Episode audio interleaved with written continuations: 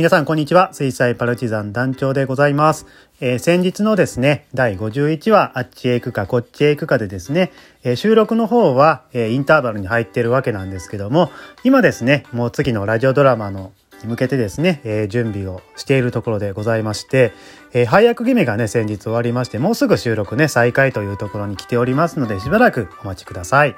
えー、またですね私たちあのラジオドラマ以外にもですね、まあ、オフトークの配信ですとかライブなんかも不定期でやっておりますのでそちらの方もですねお聞きいただきましてぜひコメントとかもねあのお寄せいただければと思います。はい。で、えー、ここでですねちょっとお便りをですねご紹介いたします。いただいてから2週間以上経ってしまいまして申し訳ありません、えー、モンさんからいただきました。読み上げますね。えー、更新いつもお疲れ様です。そして50話目とフォロワーさん300人超えおめでとうございます。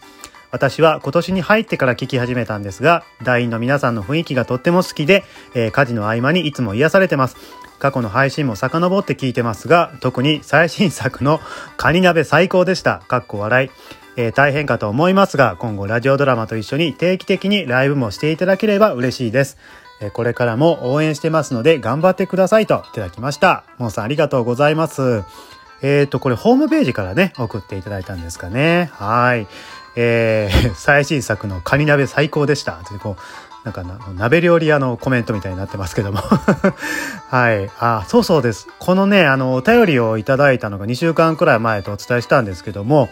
えー、今日のね、5月10日でですね、えー、現在フォロワーさん445人となっております。ありがとうございます。えー、ちなみにね、あの3月初めの時はね、フォロワーさん100人だったんですが、まあ、あれからね、2ヶ月も経たないうちにね、えー、なんとフォロワーさんがその4倍になったということで、本当にありがとうございます。まあね、あの、1000人とかね、中には1万人とか、あの、フォロワーさんを有する有名トーカーさんもいらっしゃいますけどもね、あの、我々みたいなね、こうなんか地方で活動してる小さな団体をですね、えー、400人以上の方がですね、フォローいただいてるっていうね、なんかね、もうその事実だけでね、もう頑張ろうって思って、思えてきますね。はい。あの、これを励みにね、あの、メンバー、さらに、え楽しみながら頑張っていきたいと思いますので、パルチのお話ちゃんをどうぞこれからもよろしくお願いいたします。はい。で、えっ、ー、と、ここまでですね、ちょっとあの、何の説明もなく私一人で喋ってきたんですが、あの、前回3月頭くらいですかね、あの、私の方で、えー、38話から45話までのお話解説をさせていただいたんですけども、あの、ありがたいことにですね、お便りでまたやってくださいというリクエストをね、何通かいただきましてですね、えー、また今回もですね、4月にお送りしました46話から51話までの解説をですね、私の方でお送りをしていきたいと思います。え今回もね、まあ、あのー、6話分ありますので、1回で収まりきらないと思いますので、えー、何回かに分けてね、お届けをしたいと思いますので、よろしくお願いいたします。はい。では早速参りましょうか。第46話、三角おむすびの冒険なんですけども、えー、これはですね、そばちゃんが脚本を書きました、まあ、児童文学を思わせるようなですね、え、ハートフルなお話になっております。え小さいお子様もですね、一緒に楽しんでいただける作品になってるんじゃないかなと思いますね。えー、みおちゃんというですね、小さな女の子が遠足に出かけるんですけども、まあ、お弁当の三角おむすびを持っていくのをすっかり忘れてしまうんですね。で、えー、その三角おむすびがみおちゃんの後を追いかけるというストーリーなんですが、まあね、あの、この三角おむすびなんですけども、えー、移動手段がですね、えー、転がるっていうね、えー、ちょっとね、ハードめの設定なんですけどね。うん、最初はね、あの三角でうまく転がれないんですけども、えー、しかもね、みおちゃんがですね、これね、あの、山の上に遠足に出かけてるっていうね、えー、さらにハードめの設定が待ってまして、もう試練ですね、これはね。うん、しかしですね、あの、途中で出会ったですね、まあ、お腹が空いたスズメとか、キツネに自分の角の部分を上げることで、まあ、転がりやすくなっていくと。で、角が取れて転がりやすくなったおむすびは、まあ、スピードを上げてみおちゃんの元に転がっていくわけなんですけども、まあ、最後にどんでん返しが待っているという展開ですね。まあ、この最後の展開は皆さんぜひね、本編をお聞きいただきたいんですけども、まあ、このね、お話のいいところはね、なんといってもですね、子役たちの熱演ですね。はい。えー、初登場、ピオちゃん、そしてハルンちゃん、キットくんですね。はい。えー、特にね、ミオちゃん役を演じてくれました初登場のピオちゃんですね。うん、あの、これちょっと偶然ですけどもね、あの、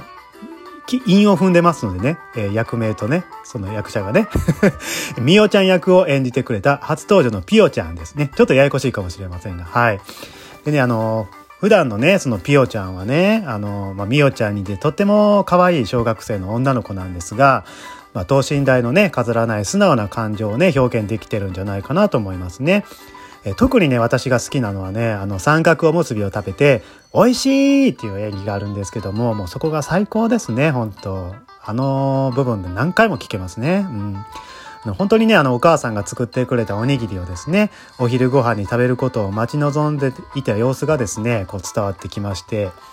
うん、あの、ピオちゃんね、初めてで緊張したって言ってましたけど、本当ね、あの、ミスもなく声も聞き取りやすいですしね、まあ、次の登場側の役者として本当に楽しみですね。あとはですね、あの、ナレーション役、語り役をやってくれたジョイさんですね。まあ、最初はあの、漫画日本昔話の常田富士男さんに寄せようと思ってましたとか言ってましたけどもね、まあ、聞いていてとても心穏やかになるトーンでですね、この物語のね、世界観を見事に体現してくれてるんじゃないかなと思いますね。うん。まさに日だまりのような温かさですね。はい。そしてね、えっ、ー、と、主人公の三角結び役のチコさん。うん、これね、あの、チコさんのね 演技ね、あの収録前の練習でね、みんな第一声聞いた時ね、もうみんな爆笑しましてですね、まあ、我々ね、あの、チコさんの普段の声を知ってますけどもね、まあ、このチコさんの声帯をどうコントロールしたらあんな声が出てくるんやとね、みんなあの言ってましたけども、あの子役のはるんちゃんもね、えー、本番中笑いをこらえるのに必死でしたと言ってましたけどもね、うん、あの、チコさん曰くですね、えー、芦田愛菜ちゃんの真似をする八代優さんに似せたと 言ってましたけどなんだ、みんな何かに寄せなあかんのこれは。で、まあ私はね、あの、数年前にはつこさんがね、見せてくれたあの、芦田愛菜ちゃんのモノマネそっくりやなって思いましたけどもね。うん。デジャブ感すごかったですね。はい。まあ、あの、チコさんのね、えー、聖域の幅広さというか、引き出しの広さがね、えー、垣間見えた瞬間でしたけどもね。あとはですね、あの、後半のアフタートークでね、あの、好きなおにぎりの具を教えてくださいっていうね、もう、なんともいつにも増してゆるいテーマでお話をしたんですけども、えー、ぜひね、はるんちゃんのね、意見をね、聞いてください。あの、理由もね、語り口も、えー、クレバーさが溢れ出てますので、はい。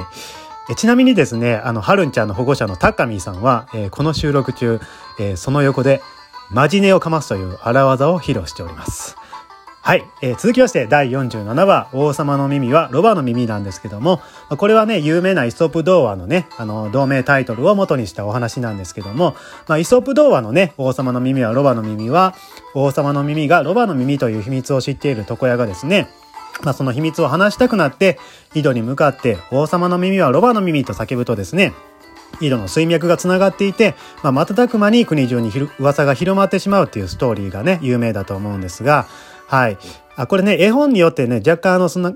あの話がね、こう派生してるみたいでして、まあいろんなね、話があるみたいですけども。で、これ、これはね、あの、パルチ版の王様の耳はロバの耳ということで、まあ秘密についての自分なりの解釈とですね、まあ心理状態というんですかね、まあそれを脚本として書いてみました。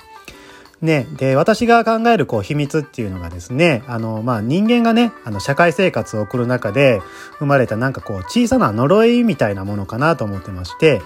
まあ、隠せば隠すほどね、まあ、自分の中で暴走して大きくなったり、まあ、自分ではねもう抱えきれなくなったりすることって結構あると思うんですけども、ね、あとねあの結構個人的なこれも考えなんですけども秘密ってねなんかこう自分にだけ関係する秘密の場合ですね他人はね割とそんな大事だと思ってないっていうことが結構ほとんどだと思うんですよね。はい。まあ、自分の中だけでね、秘密が肥大化しているっていうパターンですよね。はい。あとですね、あの、秘密はね、こう、絶対にばらしちゃいけないっていう思いと裏腹にですね、どこかでなんかこうバレてほしいっていう矛盾したね思いもあるんじゃないかなと思ってまして、うん、例えばあの宝くじがね実は当たったとか、えー、好きな人に告白されたとかのね類の秘密はねなんかどっかでばらしたいという気持ちがありますよね。うん、あの秘密ってこう自分にね発言のコントロールを強制する行為なので、まあ、結構なねエネルギーがいると思うんですよね。ある意味ストレスがかかっているわけで、まあ、楽になりたいなっていう気持ちが働くのは自然かなと思うんですけどもまあでもねなんかこう周囲との関係性とか社会的なポジションを気にしてね人間はねこう秘密を作ってしまうわけなんですけどもうんなんかこう人間って面白い生き物やなとねこうこの脚本を書きながら思いましたけどもねはい、えー、この話ね何と言ってもですねあの王様役のジョイさんそして床屋の吉田さん役のせんちゃんのね、コンビネーションがね、まあこの話も絶妙ですね。うん、私はね、やっぱこの二人の特有の間がね、好きですね。うん、絶妙なんですよね、本当にね。で、あの、ちなみにね、あの、この話の配役を決めるときにですね、まあメンバーにね、あの、どの役やりたいですかっていう、あの、希望聞くんですけど、ジョイさんからね、あの、LINE で、王様役やりますって LINE 来た1分後にですね、えー、せんちゃんから、私、床屋さん役やりますっていう旨のね、LINE が来たんですよ でね、しかもね、もう文面も全くほぼ同じなんですよ。でね、もうさすがにね、これ、いろいろ合わせてきてるんってジョイさんに聞いたらですね、え、知らん全く偶然って書いてきましてですね。いやもうすごいですよね。ここまでもうなんか息が合っちゃうと。うん、しかもねもうこれ今回だけじゃないんですよ前のねあの勇者と豆柴とかもねそうだったんですけども、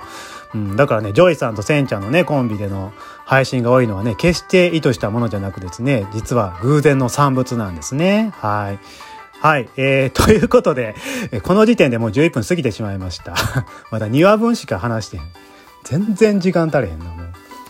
どうもね、あの、ちょっと話しすぎますね、これはね。はい。すいません。じゃあ、そしたら次の48話以降はですね、また後日お送りしたいと思うんですけども、はい。また皆さんね、ぜひね、あの、質問を送るボタンからですね、感想や質問などをお送りをいただければと思うんですが、あの、ライブ配信でもお話ししたんですけども、もしよければですね、あの、リスナーさんあのお聞きいただいている方の、どの地域からえ、どういう方が聞いていただいているのかだけでもちょっと単純に知りたいので、まあ、例えば兵庫県の社会人ですくらいで結構ですのでですね、まあ、ぜひお便りでお送りいただければ嬉しいです。はい。ではでは、すいません。ちょっと駆け足で、えー、2話分解説いたしましたけども。はい。ではまた続きは次回お送りしたいと思います。ありがとうございました。団長でした。さようなら。